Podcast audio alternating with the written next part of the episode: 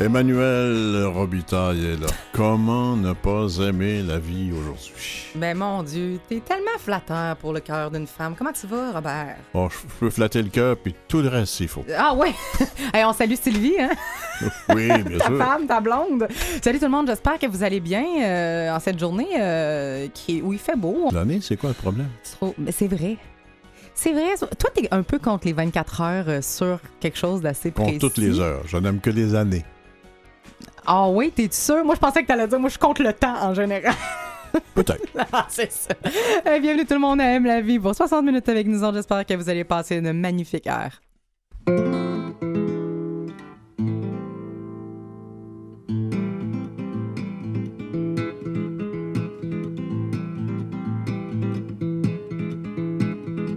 Je vais changer le monde, livrer le bon combat.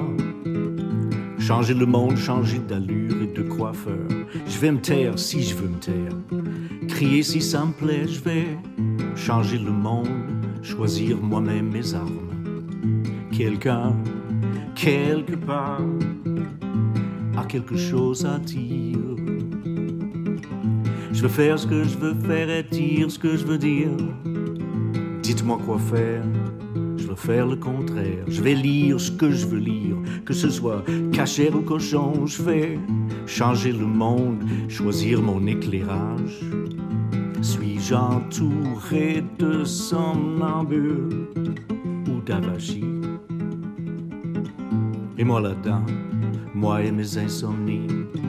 Je vais jeter l'encre entre les mots et les choses. Je vais changer le monde et rire des grands débats.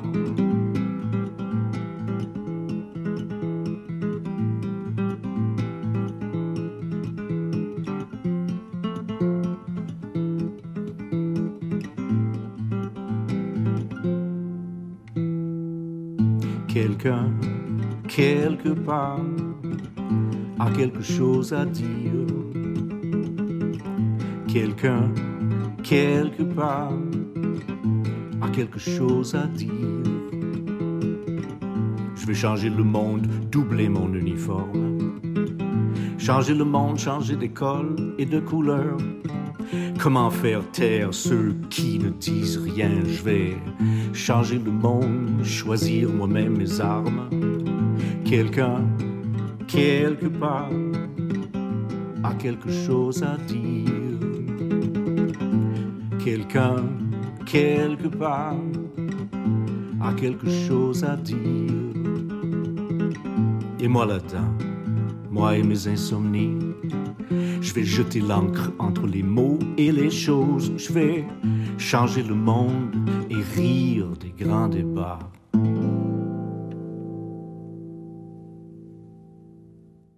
Hey! On, est- hey, on est en train de jaser voyage parce qu'on va, voir, on va Moi, jaser j'aime voyage. tellement, j'aime tellement Corcoran.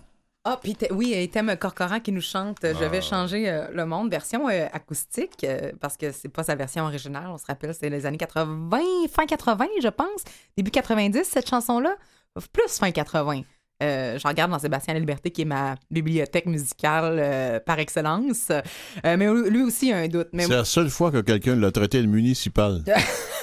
On est- début, début des années 90, c'est-à-dire 1994. On n'est pas loin du Ah, mi-90. c'est vrai? mais ça, ça a une sonorité. euh, c'est- 87, là. Oui, oui, c'est les arrangements du début des années 90, clairement, dans la réalisation, mais ça reste quand même un bon classique. Et cette chanson. euh, On va quand même, là, franchement. là. Mais cette chanson-là n'est pas, euh, pas d'hasard, tu sais. Je suis très, très. euh, je suis très J'aime ça, faire euh, des liens entre les affaires dans la vie. Et donc, euh, on accueille cette première chronique de 2020 de gens inspirants. Des gens qu'on connaît pas, mais qui font des différences partout à travers le monde et qui méritent d'être cités, qu'on mérite qui méritent surtout d'être imités, si je peux euh, me le permettre, et qui servent d'exemple. T'as pas de l'air d'accord. Ouais, non, ça dépend de ce qu'ils disent. Moi, je prends pas ça pour acquis au départ. Là.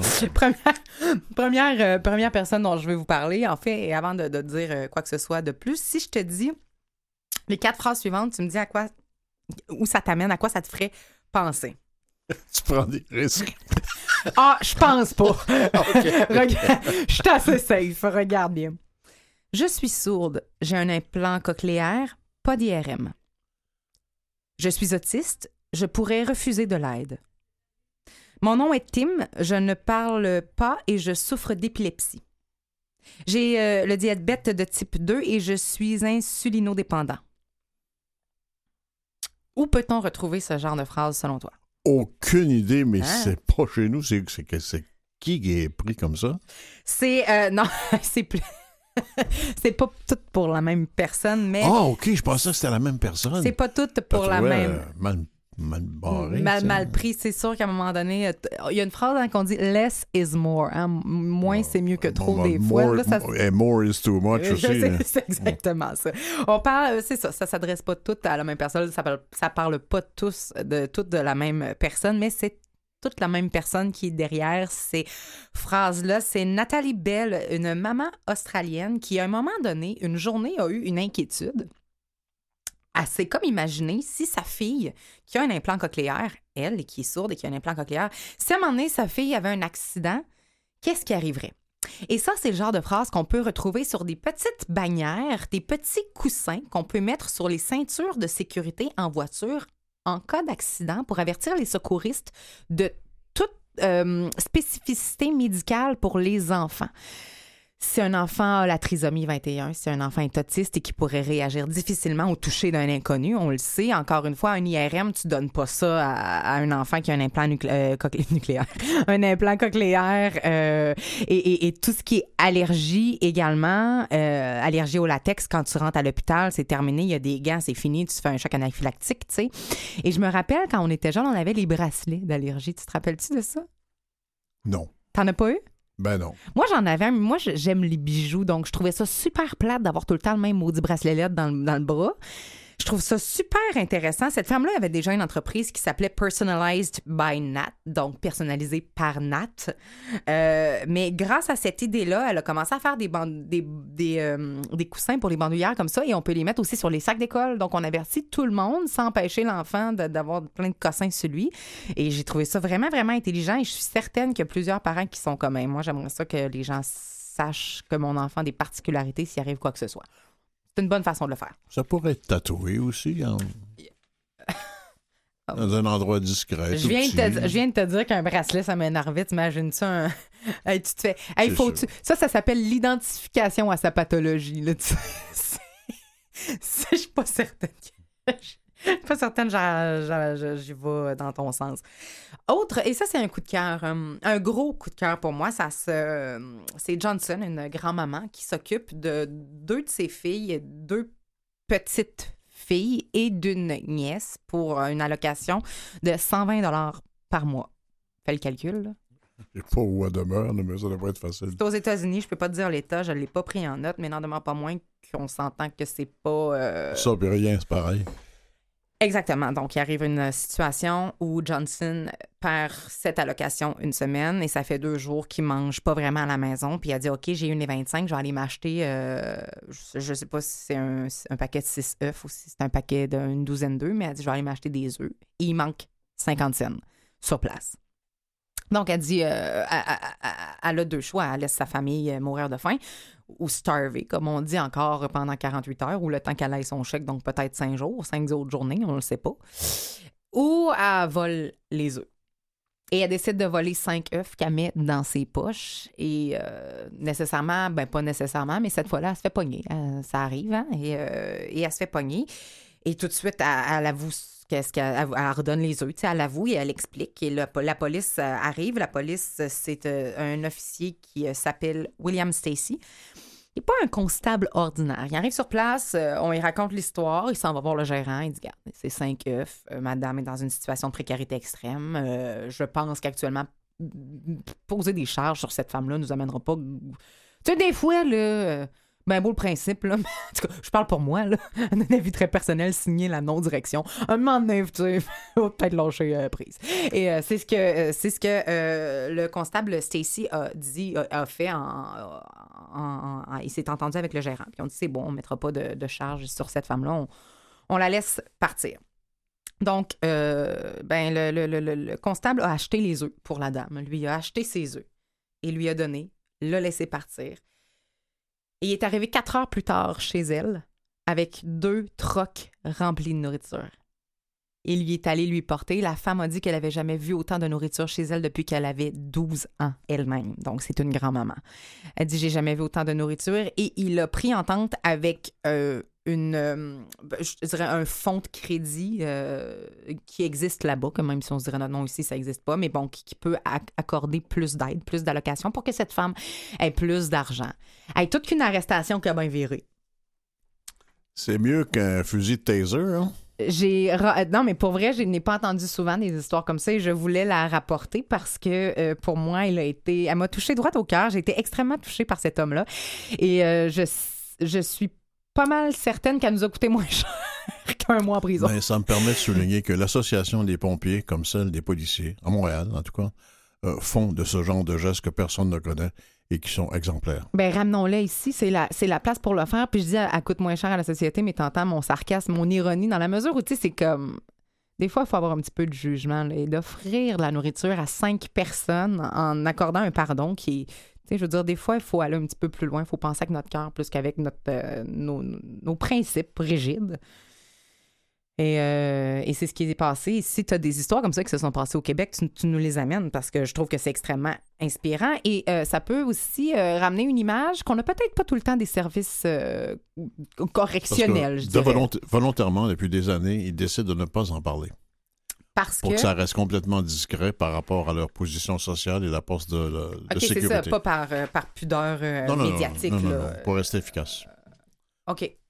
Pour peut-être euh, éviter aussi Parce que, que les ça demandes à- qu'ils ont, les Exactement. décisions qu'ils prennent viennent des, des cas vécus auxquels ils ont affaire dans leur euh, métier. C'est ça. Donc, à ce moment-là, oui, peut-être pour éviter un débordement aussi, puis garder une espèce de fluidité dans, le- dans les services rendus. J'entends. J'entends ce que. Ben, c'est c'est, euh, une très, très bonne idée et ça fait du bien à entendre. Je vous parle maintenant. euh, vous, mon Dieu, je t'ai dit, vous voyez. Je te parle maintenant de Peter Tabashi. Est-ce que c'est un nom qui te, Pantoute. qui te dit quelque chose? Je ne sais pas si vous avez entendu ce nom-là euh, à la maison. Peter Tabashi, un homme de 36 ans qui euh, est un enseignant dans un petit village au Kenya. C'est un enseignant qui euh, nécessairement donne la classe à des enfants qui n'ont pas beaucoup de ressources, qui n'ont pas beaucoup de moyens et qui pourtant se, euh, se, se font remarquer, se démarquent souvent dans des concours scientifiques. Ce qui a attiré l'attention des juges dans ces dix concours-là, parce que souvent tu représentes bon, ton école, etc. Peter Tabashi a 36 ans. C'est un enseignant euh, qui euh, offre des services à 58 élèves, donc un enseignant pour 58 élèves avec un seul ordinateur. Les élèves passent, euh, vont dans des chemins qui sont parfois même impraticables s'il pleut trop pour se rendre à l'école. Ils sont quand même capables de gagner des concours scientifiques et lui dépense 80% de son salaire, l'argent qu'il lui gagne. Peter Tabashi, 36 ans, 80% de ce qu'il gagne comme enseignant, il l'utilise pour acheter du matériel scolaire et des euh, uniformes scolaires à ses élèves, donc euh, les habiller, etc., etc. À travers 10 000 candidats dans 179 pays, c'est à lui que la Fondation Varkey a remis à Dubaï, euh, il y a quelques mois, le prix du meilleur enseignant du monde. À Peter Dabashi, au Kenya, un minuscule village. Non seulement est-ce qu'on le, salue dans tout ce qu'il fait, parce que cet homme-là le fait sans aucune attente, il le fait parce que c'est un cœur qui existe puis qui respire. Euh, et c'est un prix qui venait avec un million de dollars. Donc cet homme-là, par sa euh, genuine, tu dis ça en français, son authentique gentillesse, son authentique altruisme et dévotion a pu être reconnu à sa juste valeur, entre guillemets, en plus de ce don-là. J'ai trouvé ça merveilleux. Faut en profiter pour souligner certains de nos enseignants ici, au Kenya, là, ici, au Québec, qui aussi donnent de leur argent pour Je acheter connais certains... aucun enseignant qui en donne pas. Je vais, je vais te, je Alors, vais te le dire au contra- Voilà. le contraire. mais, il faut le souligner. Non, mais peut-être que les gens ne savent pas, mais ce que tu viens de dire est extrêmement important. Je n'ai aucune. Je, je connais plusieurs enseignantes euh, autour de moi, des amis, de mes amis, des amis à ma sœur, euh, et euh, j'en, j'en connais aucune, 0% qui n'a pas déboursé elle-même ou lui-même pour soit décorer euh, ou rendre à- stimulante Pour des livres, sa- pour du matériel de dessin, des, des- des toutes concours, sortes- toutes sortes de euh, choses. des calendriers de tâches, peu importe, et, et d'offrir un, un environnement simplement joli et stimulant pour les enfants parce qu'ils se donnent vraiment. Tu as tout à fait euh, raison. Alors voilà, ce sont les gens qui font la différence.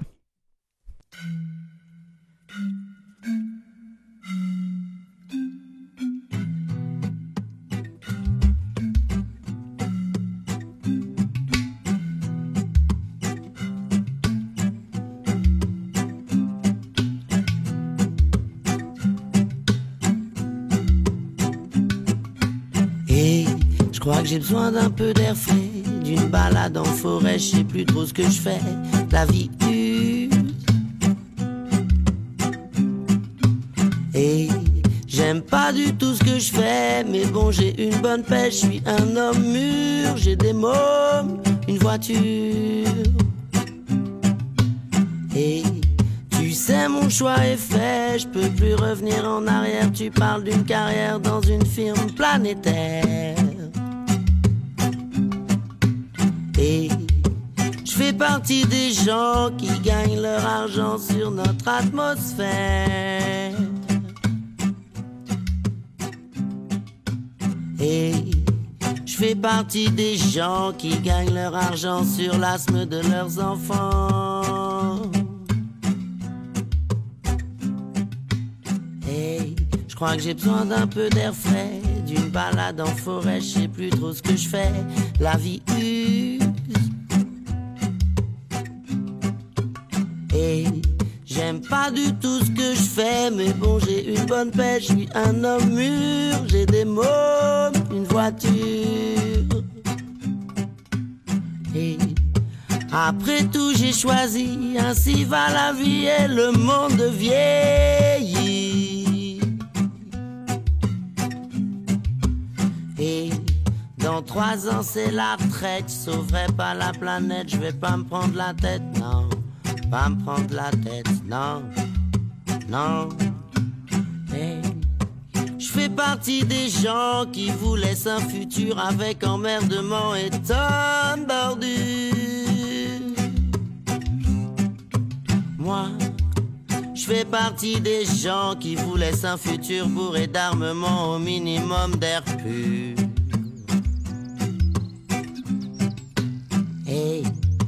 Faut pas compter sur moi, j'ai raté ma jeunesse, je profiterai de la vieillesse. Hey, faut pas compter sur moi, dans ce bordel y a plus que toi, dans ce bordel y a plus que toi.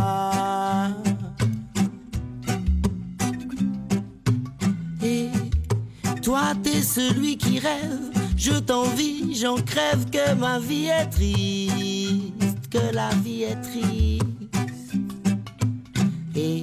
Je sais pas combien tu es, je te laisse mes regrets et mon amertume. Parce que moi, je fais partie des gens qui ont vécu grassement, qui te laissent un héritage. Parce que moi, je fais partie des gens qui ont traversé les temps sans faire de sentiments. Et après, et après, et après, et après.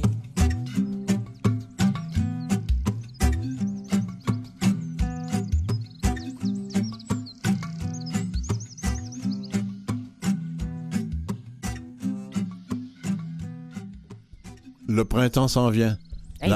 On a vu la marmotte, mais là, on voit Charles-Édouard sans sa tuque. Et voilà. Ah, mais pour une deuxième fois. Hey, pour une deuxième semaine consécutive. effectivement. tu t'engages à quelque chose, on va y prendre Non, goût, tu vas falloir que tu viennes chaque semaine. Je hein. sais, je l'enlève en rentrant. Hein, comment ça va? Ça va très bien, merci vous-même. Ça va, ça va super bien, oui, d'entendre un groupe que, que j'adore et que, que je crois que tu apprécies également, Ben euh, oui, Trio. ben oui, c'est très bon ça. On n'écoute pas assez, je trouve, de ça. C'est tellement vrai, ça, ça- ça- ça- la chanson s'intitulait Balade en forêt. C'est à peu près là que tu nous amènes. Ben oui, on s'en va, on s'en va dans, dans- dans- dans ma quête infatigable, en fait, de recherche du bonheur. Je suis tombé sur un article donc, qui a été écrit par ma collègue Eve Dumas à la presse et qui s'intitule À la recherche du bonheur, la nature avant tout. Donc, est-ce que le bonheur ne serait pas dans la nature? Eh boy, demande-la à Robert.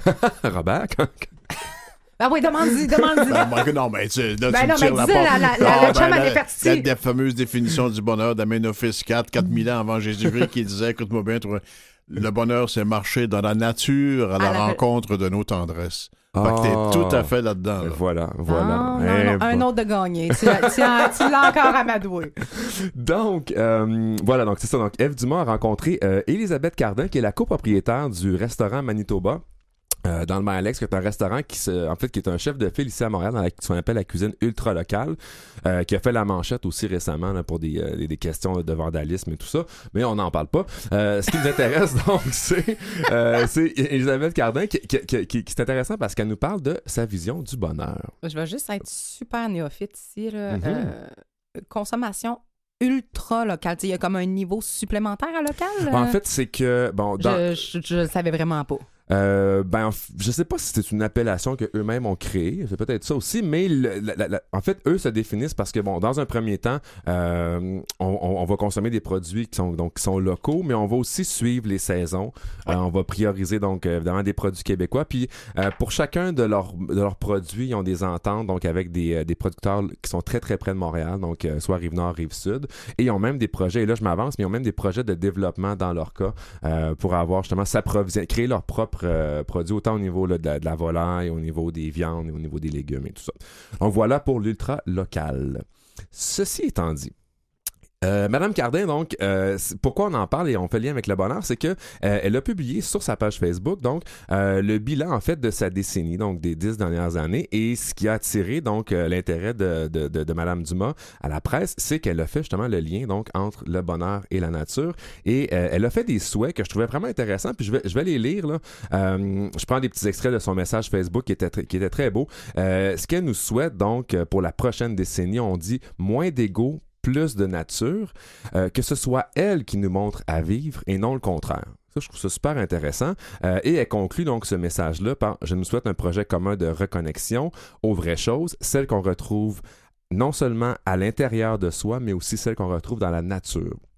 Donc là, on se ramène vraiment euh, dans, justement donc le lien avec la nature. Et là, elle nous dit, bon, concrètement, que elle, se, ressourcer, euh, ça se passe dans la nature, euh, que c'est important pour elle d'aller justement sortir de la ville et tout ça. Puis elle nous dit, quand je suis en train de pêcher à la mouche ou faire de la cueillette en pleine forêt, et que je prends conscience de mon environnement, il se passe quelque chose. Qui n'a pas déjà vécu ça? Hein? À la mouche, pêcher à la mouche. Pêcher à la mouche. C'est pas accessible à tout le monde, pêcher à la Non, bouche. je sais bien. Euh, la cueillette en pleine forêt non plus. Mais ceci étant dit, ce, ce- ce qui est le fun, c'est que, bon, elle, elle- bon, évidemment, c'est en lien avec son travail de restauration. Mais elle nous explique que euh, quand elle est en nature, elle, elle- elle réalise en fond à quel point euh, les milieux sauvages, en fond, s'autorégulent eux-mêmes, qui n'ont pas besoin de l'être humain là, pour être là. Je veux dire, c'est, ils, ont leur ont leur propre contrôle. euh, et l'être humain, dans le fond, euh, elle se sent infiniment petite dans la nature.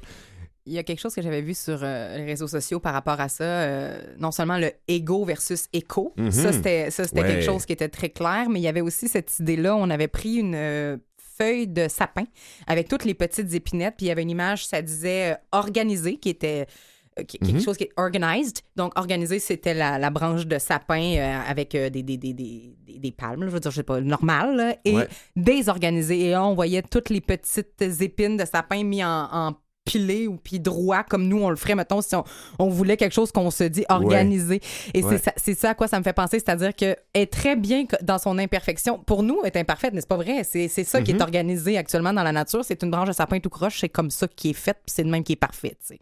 Ouais, c'est ça définitivement. fait que Puis, touchons euh, à rien Bon. Ben, on laisse ça aller, on touche à ça, rien, touche puis à on est, rien. on est infiniment. En fait, la nature est infiniment plus importante que nous, c'est ce que- c'est ce qu'elle nous dit. Euh, donc pour elle, euh, la définition du bonheur, dans le fond, elle, elle fait vraiment le, le lien direct entre la définition du bonheur, en fait, la connexion avec l'environnement, c'est vraiment ça qu'elle met de l'avant. Et dans son projet, en fait, il faut savoir que à la base, c'est quand même quelqu'un qui, qui, qui- a étudié à la fois en biologie, qui a fait des études en environnement et tout ça. Puis c'est drôle parce qu'au final, elle a choisi la restauration. Euh, mais ce qu'elle expliquait, c'est que c'est tellement important ce qu'on met dans notre corps, c'est tellement important, bon, c'est notre carburant, c'est ce qu'on mange tous les jours. Euh, et quand on prend conscience justement de, de ce geste-là qu'on pose trois fois par jour à peu près, de s'alimenter, euh, ben, ça, ça a quand même quelque chose d'un impact qui est énorme sur nous, mais sur l'extérieur aussi. Eve Dumas lui a demandé le bonheur est en ville ou le bonheur est dans le pré? Je trouve ça intéressant parce que sa réponse, ben, elle nous parle d'équilibre. Donc, elle dit que le bonheur, justement, euh, elle va pas dans, un premier temps s'isoler dans la campagne. C'est pas une question de s'isoler nécessairement, mais c'est plus de créer des ponts entre la ville et la nature. Euh, puis elle parle d'entrepreneuriat social, euh, mais à la fois aussi donc de, de cueillette, de chasse, de pêche, etc. Donc, je pense que c'est int- intéressant de voir que faut pas nécessairement tous faire nos valises et partir euh, à Kamouraska, disons. Il faut un juste équilibre entre la nature et la culture. C'est bien dit, ça, j'aime ça. Oui, effectivement. Mais non seulement ça, mais d'être pleinement conscient et dans l'appréciation aussi de ce qu'on crée, ou peu importe où on est, je pense. Moi, je- parce que moi, ça m'interpelle ce que tu dis parce que, bon, j'ai un fauteuil roulant, comme tu, Mhm. tu peux euh, le constater. Et donc, je parlais avec quelqu'un qui. et tout en épinette.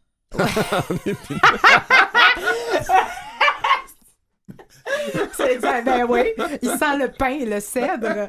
Et, euh, et- et- non, mais on parlait de ça avec un gars qui était venu en entrevue euh, il, y a, il y a un an et demi, deux ans ici, euh, avec nous à M l'été, si je ne me trompe pas. Il s'occupait des aménagements, créer des parcs, des parcs urbains à Montréal. Et Mhm. je le regardais, il y, avait, il y avait un fauteuil roulant, puis je me disais, lui, il est pas né en fauteuil roulant pour être autant en contact avec la nature. Parce que quand tu nais en fauteuil roulant, puis ça, j'en ai discuté avec lui, effectivement, il était pas né en fauteuil roulant. Mhm. Il avait juste transposé une passion qu'il avait, puis il l'avait continué. Il y a comme une coupure naturelle qui se fait entre toi et la nature à ce moment-là. Et donc, je trouve ça intéressant ce que tu dis dans la mesure où on n'est pas obligé. on- il, y a, il y a des manières de, de rester en contact avec la nature, même si t'es pas en train de faire de la pêche à la mouche la sur le bord d'une euh, ouais. falaise que t'as monté. Genre, tu sais, le parc Güell, là, en Barcelone, je l'ai fait, là. Puis c'est pas le fun, là. Je suis pas heureuse là-bas, Ouais. fait que je pense qu'il faut juste un petit peu, tu sais, puis je parle fauteuil roulant, mais euh, qu'on ait des, euh, des limitations, quelqu'un ait de l'arthrite rhumatoïde, tu sais, c'est peut-être pas Mhm. plaisant. Fais juste organiser pour que quand t'es dehors, que tu vois un écureuil, et contemple le don, Ben, ben oui, regarde-la, regarde-la. Tu vois, euh, ça m'amène à mon autre question. Ben, en fait, quand on parle de bonheur, souvent, je vais vous poser la question, mais à quel pays on va penser? Il y a toujours, il y a toujours les mêmes pays qui ressortent un peu. Euh, on parle des pays scandinaves qui vont souvent, bonheur, pays scandinaves, on dirait que là, tout- toute la connexion se fait. Bon, alors, je lisais récemment le magazine Marie-Claire, parce que oui, ça m'arrive de lire le magazine Marie-Claire. T'as tes faiblesses, quand même. Donc, euh, euh, en Norvège, il y, a un- il y a un mot, en fait, qui, bon, c'est très à la mode, là, les mots, justement, là, euh, plus de nature scandinave. Donc, en Norvège, on a ce qu'on appelle le Friluftsliv. Euh, qui est la recette norvégienne du bonheur, en fait. Euh, et ça va, ça va re- recouper ce que tu disais, justement, Emmanuel.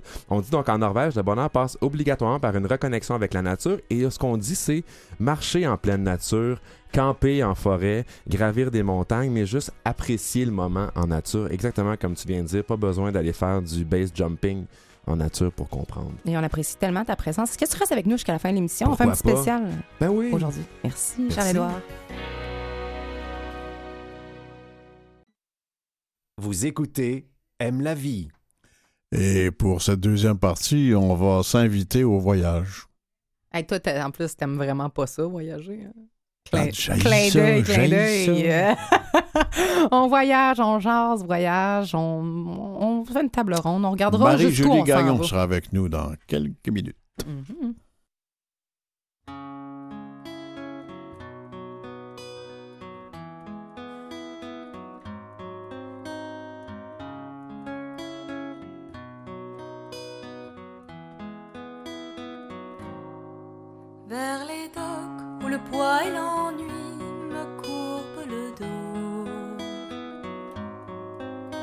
Ils arrivent, le ventre alourdi de fruits les bateaux.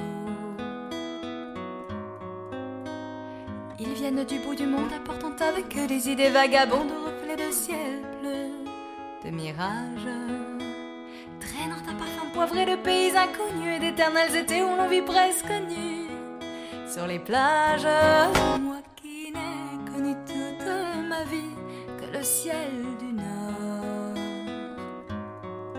J'aimerais les barbouiller ce gris environ de bord.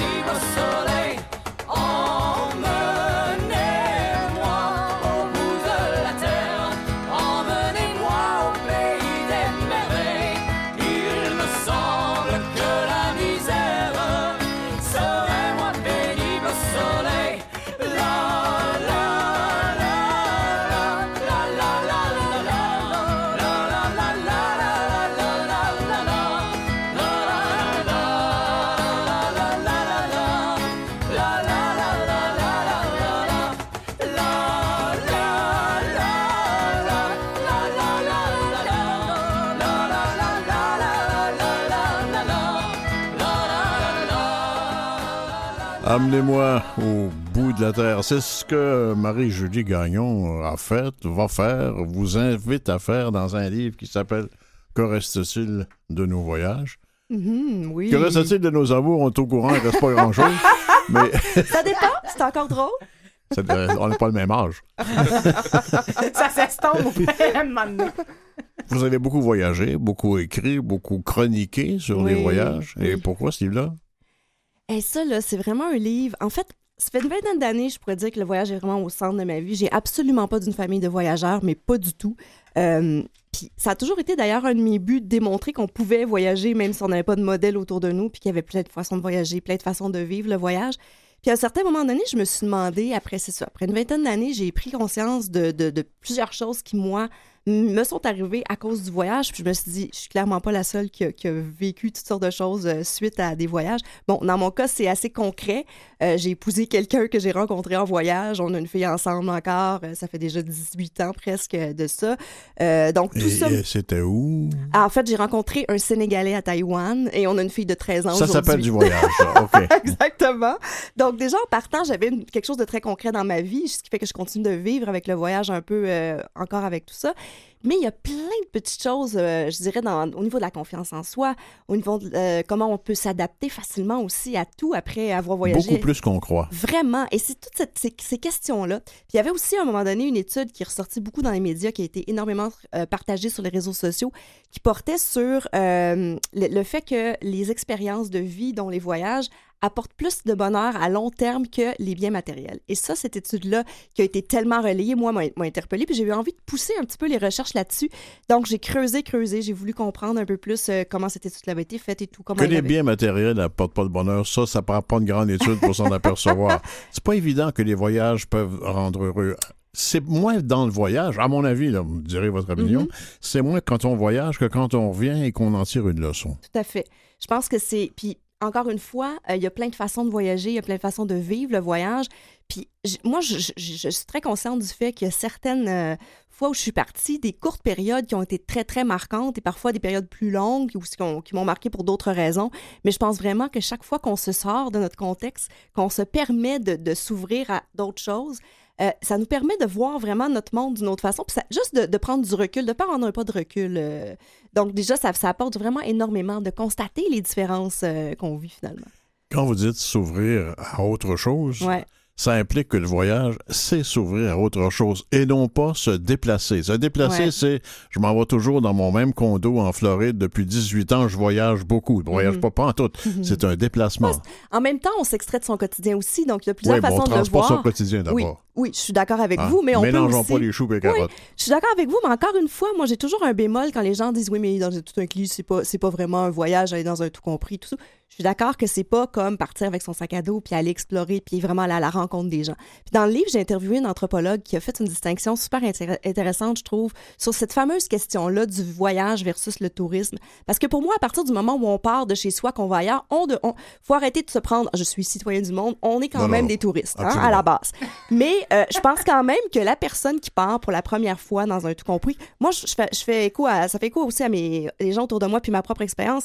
Quand je suis partie les premières fois, j'étais tellement insécure, j'avais besoin de certaines balises. Ce qui fait que parmi mes premiers voyages, il y a eu la fois où je suis partie toute seule dans un tout compris et j'ai réalisé à ce moment-là que j'avais envie d'aller vers les gens. Donc, j'étais, je me suis retrouvée à aller souper chez une cubaine un soir alors que c'était illégal. Bon, bref, j'ai vécu plein de choses à ce moment-là. Mais de me rendre compte de ça, ça m'a amené après à voyager autrement puis à aller plus loin. Je pense qu'il faut aussi pas négliger cet aspect-là du voyage. Mais là, vous ouvrez une porte importante parce que voyager seul, Ouais. c'est une autre démarche complètement que de voyager avec quelqu'un ou en groupe. Ouais. Voyager seul, je l'ai beaucoup fait pendant 19 ans de ma vie autour du monde. Quand on est seul, on finit par s'ennuyer assez vite. Hein? Ben, Et, ouais. ça, et ça nous oblige à parler aux voisins de table, Ouais. au- à, à ce passant, Ouais. euh, etc. Et là, ça ouvre des portes. Ouais. C'est la meilleure, la plus grande façon, la plus difficile, mais la plus intéressante façon de voyager. Ben, moi, je dis toujours que quand on, on voyage seul, on, on est seul parce qu'on on le veut bien, parce que c'est tellement facile en voyage de tisser des liens avec d'autres d'autres voyageurs. Ou... On peut Des- même faire des enfants avec.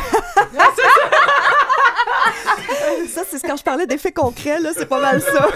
Moi, c'est les voyages et les amours rendus là. C'est qui reste de nos voyages. Exactement, exactement. Mais c'est ça, puis je trouve que, en tout cas, effectivement, voyager seul, moi, personnellement, c'est l'affaire qui m'a le plus apporté. Puis je vais, je continue, même si j'ai une famille aujourd'hui, à voyager seule beaucoup parce que euh, je trouve vraiment que ça me sort de mon, de mon espèce de, de petit confort. Puis, puis tout ça, ça fait du bien, je trouve, de se brasser les idées puis d'aller. Moi, là, je suis une personne, quand je suis à Montréal, quand je suis à la maison, là, je peux très bien passer une semaine sans sortir, surtout l'hiver, parce que j'ai un petit problème avec l'hiver. Ben. Donc, je peux très bien rester un peu en ermite et je vis très bien avec ma solitude. Bon, j'ai une famille, il faut dire, c'est sûr, là, mais la journée, j'ai pas de problème à être seule toute la journée.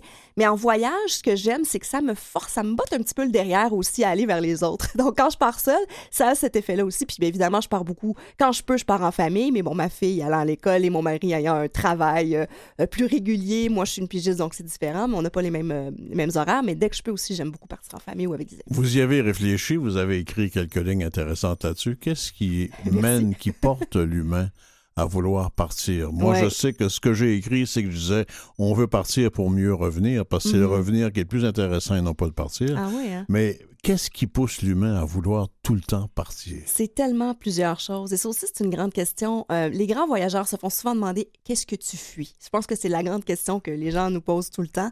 Euh, puis, c'est encore une fois, quand j'ai- voulu faire ce livre-là, j'ai vraiment interviewé des psychologues, des sociologues, euh, des experts, mais aussi d'autres voyageurs pour voir eux autres comment ils le vivaient, c'était quoi leur vision de tout ça. Je pense vraiment qu'il y a autant de raisons qu'il y a d'individus, mais effectivement, je pense qu'on peut aussi partir parce qu'on veut fuir, parce qu'on est dans une sorte de quête, et aussi il y a une forme de thérapie quand on part. Quand je parlais tout à l'heure de, s'extraire de son quotidien, le pas de recul qu'on fait et qui nous permet justement de voir les choses sous, un autre angle. Euh, je vois souvent ça un peu comme un, un- en journalisme. hein. Le voyage, il y a un côté très... euh, peu importe le comment une même situation peut être racontée de plein de façons quand on fait le tour. Là, je le montre, on le voit pas, on est à la radio là, mais je vois toujours ça comme une espèce de sphère. Puis selon où on se place autour, on va avoir une histoire différente. Le voyage, c'est ça, puis c'est ce que moi ça m'a apporté beaucoup cette espèce de, de de fil, de trame narrative-là qui peut se moduler selon les endroits où je me trouve puis comment je le perçois, C'est avec un quels autre yeux. me- mot-clé que vous avez sorti, c'est le mot. on- on- c'est vrai qu'on accuse les gens qui voyagent. Ah, tu veux fuir. Ouais, C'est-tu si mal que ça, fuir? Ben voilà. Souvenons-nous ouais. de l'éloge de la fuite d'Henri Laborite. ouais. Euh, Il y a du bien dans la fuite. Ouais. Si la gazelle ne fuit pas le lion, elle va être mangée, la, Ouais. la maudite. Et c'est drôle que vous fassiez référence à ça, parce que j'ai interviewé parmi les gens à qui j'ai parlé, j'ai parlé à Sonia Lupien, qui est spécialisée, mon, euh, qui est l'experte euh, du stress, euh, que j'appelle ma gourou du stress, euh, qui, qui a vraiment euh, fait beaucoup, beaucoup d'études, toutes liées à ça. Puis elle, elle parle du fameux mammouth, puis le lion duquel on, on- on veut se sauver, qu'il y a des gens chez, chez qui c'est resté plus présent avec les années. Parce que la peur en voyage aussi est très présente. Hein? Faut pas oublier cet aspect-là. Partir seul, ça fait peur, mais il y a plein de situations qui nous font peur. L'inconnu nous fait peur. Euh, la différence, une femme seule aussi, euh, il y a plusieurs, on est confronté à énormément de situations. Est-ce que je suis hab- habillée convenablement? Est-ce que je vais pas choquer? Est-ce que... Bref, il y a toutes ces questions-là. La peur aussi a pris une grosse place dans le livre parce que moi, je me considère comme une peureuse, mais vraiment une grande peureuse euh, assumée, je vais le dire comme ça. Un des livres que j'ai coécrit s'appelle Le voyage pour les, les filles qui ont peur de tout. Donc, ça en dit long, j'assume complètement mon côté. euh, je ne suis absolument pas le modèle de zénitude qu'on imagine d'un grand Ça voyageur. fait pas si longtemps que ça que les femmes voyagent seules. Ça fait quelques années, mais De plus en la plus, première ouais. que je connais, c'est Alexandra David Neal, Oui. qui était au, au- au- au siècle dernier euh, Ouais. au Tibet, etc. Ouais. Mais c'était très rare. Et Où elle se déguisait, est-ce que tu m'en nommes? On Absolument, c'est ce que j'allais dire. C'est ça, je pense, effectivement, de plus en plus, on voit des femmes voyager. C'est encouragé, même qu'à un certain moment donné, j'ai eu des discussions avec des femmes qui sentaient une pression de partir seules parce que c'était rendu une mode. Mais je- moi, je- moi, mon discours par rapport à ça, c'est Hey, c'est pas pour tout le monde. Là. Ça veut pas dire que parce que les autres le font, on est obligé. Il faut se sentir bien avec l'idée aussi. Il faut être à l'aise de le faire. Puis on peut y aller petit à petit. Moi, quand je parlais de mon tout inclus tout à l'heure, j'y suis allée par des, des solutions faciles pour commencer. Bon, c'est vrai qu'après le voyage dans- d'ensuite, je me suis retrouvée au Burkina Faso. Là. Je me suis un petit peu lancée euh, rapidement dans le bain. Un petit, trois mois de stage au Burkina Faso pour me remettre de- en plein dedans. D'ailleurs, je dis toujours que c'est un voyage que j'ai pas vécu, ça, parce que j'ai refusé d'être. J'étais trop orgueilleuse pour admettre que j'étais en choc culturel. Donc, j'ai passé trois mois au Ouagadougou où je devais réaliser des reportages, être un peu en mode fuite, mais de ce que je voyais et non de ma réalité ici, plus de la réalité que je que j'arrivais pas à, à complètement euh, comprendre sur place. là. Bref, il y a plein de façons de le vivre, effectivement. À condition, quand on voyage seul pour une femme, de ne pas mettre dans ses bagages tout l'attirail de la séduction. Encore là, ça, il y a des gens qui vous diraient que, qui, qui s'en foutent puis qui vont continuer à le faire. Moi, je pense que c'est une question de respect rendu là dans une culture. dépend où tu vas. Oui, tout à fait. En Inde, moi, les bretelles spaghetti, euh, j'ai vu des journalistes, des fois, euh, des, des collègues en, en bretelles spaghetti. Je me disais, voyons comment on peut, euh, alors qu'ils Non, nous ça prend disent... des bretelles lasagne, minimum. le minimum, Ouais. c'est ça, pas trop de sauce. on essaie Ah. vraiment de se fondre. Puis on peut pas, on faut pas non plus se leurrer, on va pas se fondre à la masse quand on a une allure occidentale, mais on peut, disons, atténuer euh, justement euh, les regards. On n'a pas envie d'avoir nécessairement encore plus de, de l'attention sur nous. Mais, mais j'ai pas le choix de te poser la question en tant que femme et je te redonne Ouais. tout après pour, par rapport aux bretelles spaghetti. Ça veut dire qu'il faut quand même, ce que j'entends d'abord, parce que moi j'ai une naïveté reconnue là, dans la vie. là. Je peux faire des choses, mais c'est juste par naïveté, inconscience. Faut-tu s'informer nécessairement? Ben oui, et c'est absolument? clair. Ben, ça dépend aussi des destinations, mais moi, ça, c'est la chose numéro un. Puis s'informer, ça va de suivre l'actualité. Moi, c'est la chose que je dis toujours aux gens. Ça... Je suis toujours un peu choquée quand je découvre que des gens euh, prennent pas Moi, la peine de s'informer. Puis il y a des choses de base. Il y a les fameux, le fameux site du gouvernement voyage.gc.ca qui est très alarmiste sur les conseils aux, aux voyageurs. Là. Je pense qu'on parfois, il faut, en- faut en prendre et en laisser. Par contre... Oui, allez-y. vas-y. Non, mais par contre, euh, ça peut jouer un, un- un rôle aussi au niveau des assurances quand on part puis qu'on se rend compte que la zone où on, on va, ben, ils nous, ils nous disent n'allez pas là, n'allez surtout pas là. Mais t'as euh, as raison, il faut, il faut absolument s'informer beaucoup. Moi, j'ai fait ouais. une erreur dans ma vie une fois. Je suis arrivé à Madagascar. Ah, Je rêvais d'y aller à Madagascar. depuis- Ça fait très longtemps que ça m'est arrivé, là. ouais. J'arrivais enfin à Madagascar. et à- aux douanes, je me présente avec un passeport qui dit journaliste. Il y avait eu un coup d'État Oh. la veille. Ça- Mauvaise idée. Ça m'a coûté plusieurs jours de prison. Je, je n'ai vu que aïe, la prison Ah à oui. Après ça, c'était, euh, j'ai été jeté en dehors du Ben pays. moi, j'ai j'ai Mais il faut se renseigner, tu sais. Oui. J'écris jamais que je... ah, je devrais pas dire ça dans une radio là, mais j'écris rarement que je suis journaliste. On moi, le dira la- pas. Mais ça fait partie. J'ai plusieurs chapeaux, mais donc je me, ra- raison, je me t'as rabats raison. sur mon, mon, mon chapeau euh, d'autrice. Je marque writer. Euh, oui. Je marque toujours writer, puis c'est- c'est tout. Bon, là. moi aussi, J'ai- appris ça. Ça passe, ça passe. Travailleur autonome. Combien de temps? Trois jours en prison? Et même un peu plus. Ah mon Dieu, je veux même pas imaginer à Madagascar en plus dans les conditions dans lesquelles Avec- ça devait être. Avec une menotte à la cheville attachée à un bureau. Ben voyons donc!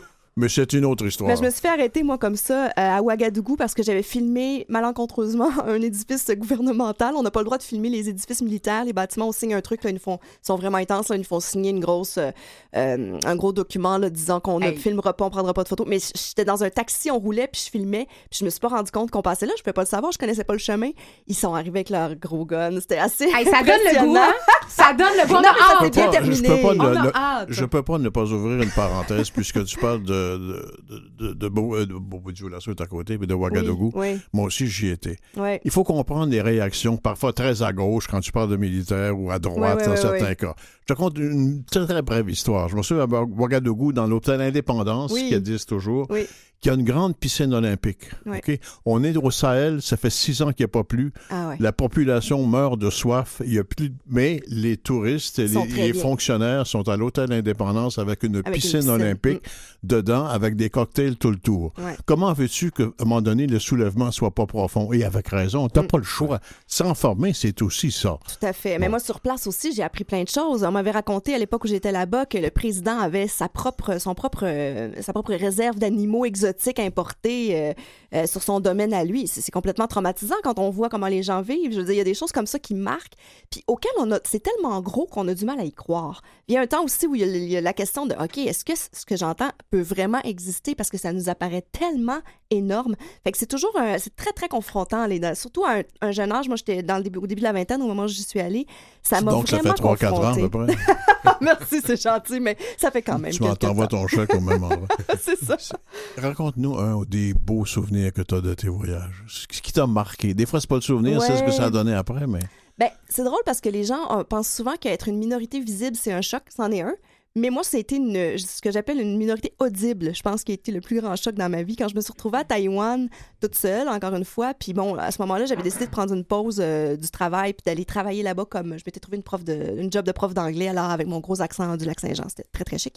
Euh, puis je me suis retrouvée vraiment parachutée dans une petite ville qui est quand même grosse comparativement parce qu'il y avait énormément de beaucoup de gens, mais disons que sur l'île de Taïwan, c'est pas la plus grosse ville. Euh, et je me suis retrouvée enseignée là-bas. Et le fait de n'entendre jamais parler autre chose que le chinois, c'était pour moi très, très confrontant. Puis avec le temps, puis ça, j'en- je raconte un peu dans le livre, avec le temps, c'est devenu quelque chose de réconfortant pour moi, cette musique-là des langues étrangères. Mais les premières fois où je n'étais entourée que de chinois, les écritures aussi, moi, je me rappelle d'être partie, c'était avant Internet, là, on s'entend avant nos téléphones. J'avais mon guide de voyage, puis j'essayais de. Je, je- je suis allée à quelques heures de route de où j'habitais.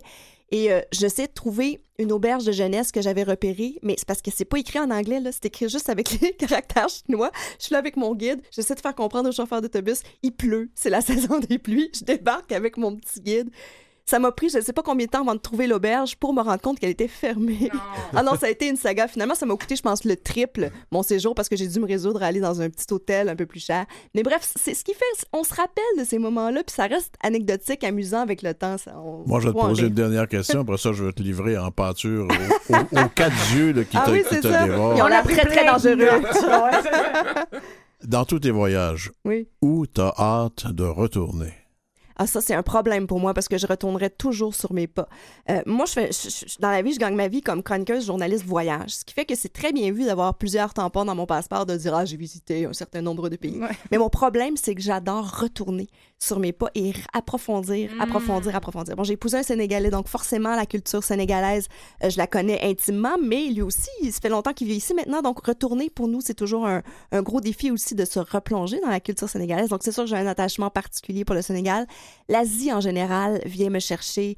Je me sens tout de suite bien en Asie. Ça a été comme ça euh, les premières minutes. J'ai choisi d'aller en Asie à une époque où je voulais voyager en Amérique latine parce que j'avais peur de voyager seule en Amérique latine.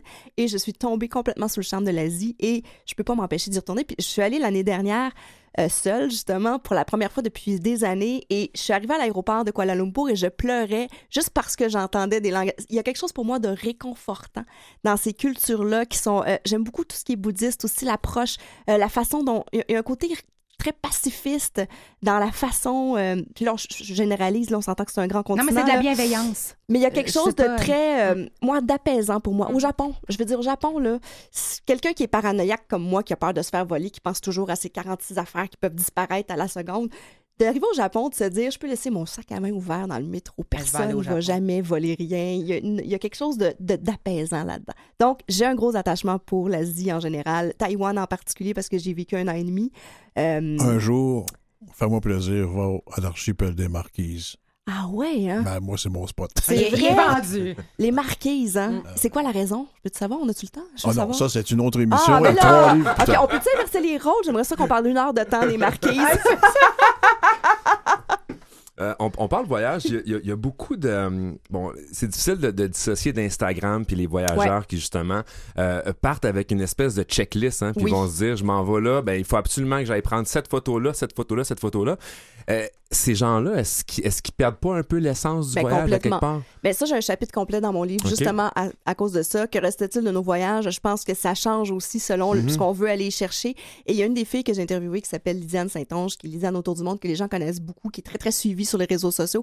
Puis elle me disait, moi, là, les gens me disent qu'ils veulent visiter les mêmes endroits que moi pour aller prendre une photo. Exact. Elle dit, moi, là, je vais rencontrer. des- Tu sais, la photo, pour moi, c'était un bonus, un souvenir pour m'en rappeler. Mais là, qu'on- que ça devienne le but du voyage, elle, ça la, ça la confronte énormément parce qu'elle n'est pas devenue ce qu'elle est devenue pour ça. Tu sais, elle veut pas avoir cet effet-là. Elle veut convaincre les gens plutôt d'aller voyager pour les bonnes raisons. Est-ce que c'est une bonne raison? Est-ce que ça n'en est pas une bonne? Pour moi, je trouve que, je trouve que c'est une, raison suffisante d'aller prendre une belle photo. Mais il y en a pour qui ça semble être euh, l'accessoire euh, ultime de, de flasher sa photo De euh, dire, sur les réseaux la sociaux. Voilà, c'est pour ça Ouais. qu'on se retrouve avec des fils sur le, sur le- sur l'Everest. Je veux dire, c'est parce que les Ouais. gens, euh, euh, puis c'est aussi un des psychologues que j'ai interviewé, Nicolas Chevrier, pour le nommer, euh, me disait, on est- c'est la culture de l'exploit. Les gens, ils vont pour être allés, pour montrer qu'ils sont allés parce que ça, justement, ça, ça les rend, euh, disons, euh, encore plus euh, extraordinaires aux yeux des autres. Donc, il y a ce- cet aspect-là du voyage aussi beaucoup. Mais je fais un parallèle les avec... réseaux sociaux font ça. Je fais un parallèle Vraiment. avec la musique. Moi, je suis plus du côté musique que voyage, mais c'est comme de dire, je vais aller à un spectacle juste pour pouvoir prendre une Ouais. vidéo puis le montrer sur Facebook Live. Tu vas-tu Ouais, au show ouais, pour ouais. écouter le show? Tu vas au show Ouais. pour prendre une vidéo puis le montrer à ton monde? Pose-toi la question puis sois honnête avec toi-même. Puis après, Ouais. fais ce que tu veux, mais au moins, sache-le. Ouais, Ouais, mais les réseaux sociaux, ça a été extraordinaire pour garder contact avec les gens, nos proches ici Mais euh, à la oui. maison. C'est extraordinaire pour aussi, pour avant de partir, c'est des liens sur le, sur le terrain et tout. Il y a plein de bons côtés aux réseaux sociaux, mais il y a eu un dérapage, moi, que je constate, puis qui me, moi, qui me fait beaucoup de peine parce que je trouve que j'ai plus de plaisir tant que ça à aller sur les réseaux parce qu'il y a un temps aussi où tout est tellement surcommandité que c'est difficile de, de, de savoir, OK, est-ce que c'est parce que euh, c'est une réelle émotion ou la petite phrase philosophique est juste là pour appuyer le produit? Il y a- moi, je me suis, j'ai un énorme malaise avec ça. Je me questionne beaucoup là-dessus. Puis malheureusement, ça prend beaucoup trop de place dans mes réflexions, je trouve. Parce que j'ai moins... Non, mais c'est vrai, j'ai moins de fun à publier moi-même parce que je me dis, OK, est-ce que je, vais, je suis en train de. Pourquoi le faire? Ouais. Ça amène plusieurs questions. Bref. Mais c'est intéressant parce que le, le- le- je termine avec ça de mon côté, mais le web, je trouve que ça a changé la façon avec laquelle on prépare nos voyages parce que moi, Mm. j'ai- j'ai connu le, avant puis le après web, disons. Là. Ouais. Euh, tantôt, tu parlais de guide. C'est quelque chose qu'aujourd'hui, on utilise peut-être un peu moins chez la, chez la plus jeune génération, mais avant, bon, il fallait acheter un routeur ou des trucs comme ça, puis on soulignait. puis on- Aujourd'hui, je trouve Mais les guides de voyage se sont transformés aussi, Oui, ils sont adaptés à ça. Il y a beaucoup de petites de collections de petits Oui. livres. Je pense à, la collection Escale d'Ulysse, c'est vraiment sur des Mhm. villes ou des petits coins. Ça aussi, ça a changé Je quand trouve même. que ouais. à- à- oui, puis avec le, le- avec Internet maintenant, j'ai l'impression qu'on est peut-être plus, on se donne peut-être plus une part d'improvisation, à savoir, ben, je je- je suis en contact avec le monde de toute façon, Ouais. fait que je peux me permettre de débarquer là, puis de trouver quelque chose à faire au lieu de l'avoir planifié deux trois semaines d'avance à la bibliothèque. Je trouve qu'il y a Ouais. ce côté-là aussi qui est le fun. Puis on peut aussi réserver sur le, sur le Ben oui. terrain à la dernière minute. Il y a même des applications qui sont spécialisées pour les hôtels de dernière minute. Il y a plein, plein de choses. euh, Ça rend ça beaucoup peuvent- plus accessible Ouais. chez les gens justement qui sont peut-être plus, euh, plus anxieux un petit peu. Et pour les gens qui se perdent toujours comme moi, Google Maps, c'est un ami, mais parfois pas parce qu'il m'envoie des fois dans des drôles de chemins. Mais bon, ça amène aussi d'autres aventures. Ben oui, c'est Le- sûr. faut, aimer l'imprévu aussi si on aime le voyage. Définitivement. Mais euh, ce que je trouve très intéressant dans ce que tu as dit, ce que, ce que j'aime beaucoup, c'est quand tu as nommé, oui, il y a une différence entre déplacement et voyage, Mhm. mais euh, je ressens en tout cas que tu as un énorme respect pour quiconque souhaite dépasser Ouais. sa zone de confort. Parce que pour quelqu'un, qui, moi, je suis à peu près comme toi. Là. Moi, des fois, je parle pas à personne pendant comme six jours. Puis là, faut vraiment que je me force. Puis je rappelle ma mère. Salut, maman. Mais ceci étant dit, non, mais minimalement. Mais pour quelqu'un, des fois, c'est juste d'aller en Floride puis de voir d'autres mondes, puis d'avoir pris l'avion, puis de juste faire une affaire différente. Sais, on n'a pas tous le même euh, euh, niveau. Ouais. Euh, on encourage ça, peu importe Ben, ce que c'est. Contrairement à Robert, moi, je pense que c'est aussi une Ben, c'est forme ce que de voyage. Puis je trouve, ce que effectivement, moi, je trouve qu'on va chercher ce, ce dont on a besoin là-dedans. Je pense que juste de faire l'effort, de sortir de chez nous, chez nous, là, juste aller passer une fin de semaine quelque part ailleurs au Québec, ça peut, ça peut amener des, des, des, des aventures extraordinaires, ça peut amener des découvertes qu'on soupçonnait pas. Puis je suis la première à le dire, tu sais, moi, j'ai voyagé à travers le Canada après être allée en Asie, en Afrique et tout ça, et j'ai vraiment découvert plein de choses Parce que je qu'il faut, soupçonnais il même faut pas. oser le changement. Tout à Tu sais, fait. on commence par changer le côté du lit, après ça, on va... Mais c'est, tu ris, hein? Tout à fait. Ben mais oui. des fois, c'est juste de faire OK, il me Ouais. semble que je mange tout le temps même affaire. Je Ouais. peux-tu essayer un nouveau, euh, quelque chose de nouveau à l'épicerie? Le fruit du dragon, là. Tu quelqu'un qui n'a bouffé de ça en mangeant C'est du fruit très du bon, dragon? mais c'est mieux là-bas parce qu'il Non, mais tu comprends? Non, mais c'est vrai, effectivement. Eh, Puis- mais c'est bon pour l'estime mais en même temps, il faut respecter nos propres limites. Puis moi, je trouve qu'il y a aussi, en ce moment, il y a tout un discours dans faut dépasser nos limites. Ouais. Oui, mais pas trop. Tu sais, moi, je suis comme. Tu sais, je parlais justement dans les psychologues avec qui, avec, avec- que j'ai interviewé pour le livre. Il y en a un qui me disait, lui, il, a- bon, plusieurs questions, plusieurs choses qui sont revenues au cours des entrevues que j'ai faites, c'est la gestion de l'angoisse, l'anxiété. Euh, il y a même une fille qui est agoraphobe qui m'a dit qu'après avoir suivi des thérapies, le fait d'aller voyager, ça l'a énormément aidé. Puis ce psychologue-là me disait qu'il suivait des gens qui, bon, l'anxiété généralisée est le mal de notre époque, je pense. On en souffre tous un peu à différents niveaux. Bon, moi, je fais partie des gens, je suis très anxieuse depuis toujours, puis Mhm. c'est comme ça, puis je vis avec.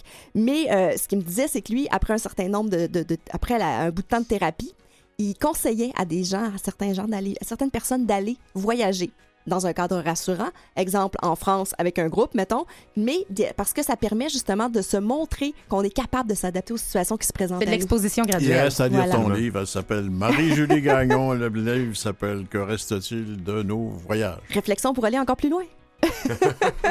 Merci euh, beaucoup. Merci à Charles-Édouard Carrier d'être resté plaisir. avec nous jusqu'à la fin. Merci Robert d'être euh, à mes côtés chaque semaine. T'es pas encore parti, je suis contente. Toujours à ta droite. Ah, toujours, euh, mon bras droit, certainement. Merci à Jean-Sébastien La Liberté en régie. Merci à Louis Garon, à Claire Guérin à la recherche également. Merci tout le monde d'être là chaque semaine. Euh, J'espère que vous allez prévoir un voyage qui va vous ressembler. Euh, déjà, faire un petit voyage à l'intérieur de Ben soi, oui. c'est un bon départ, ça coûte pas cher. c'est génial.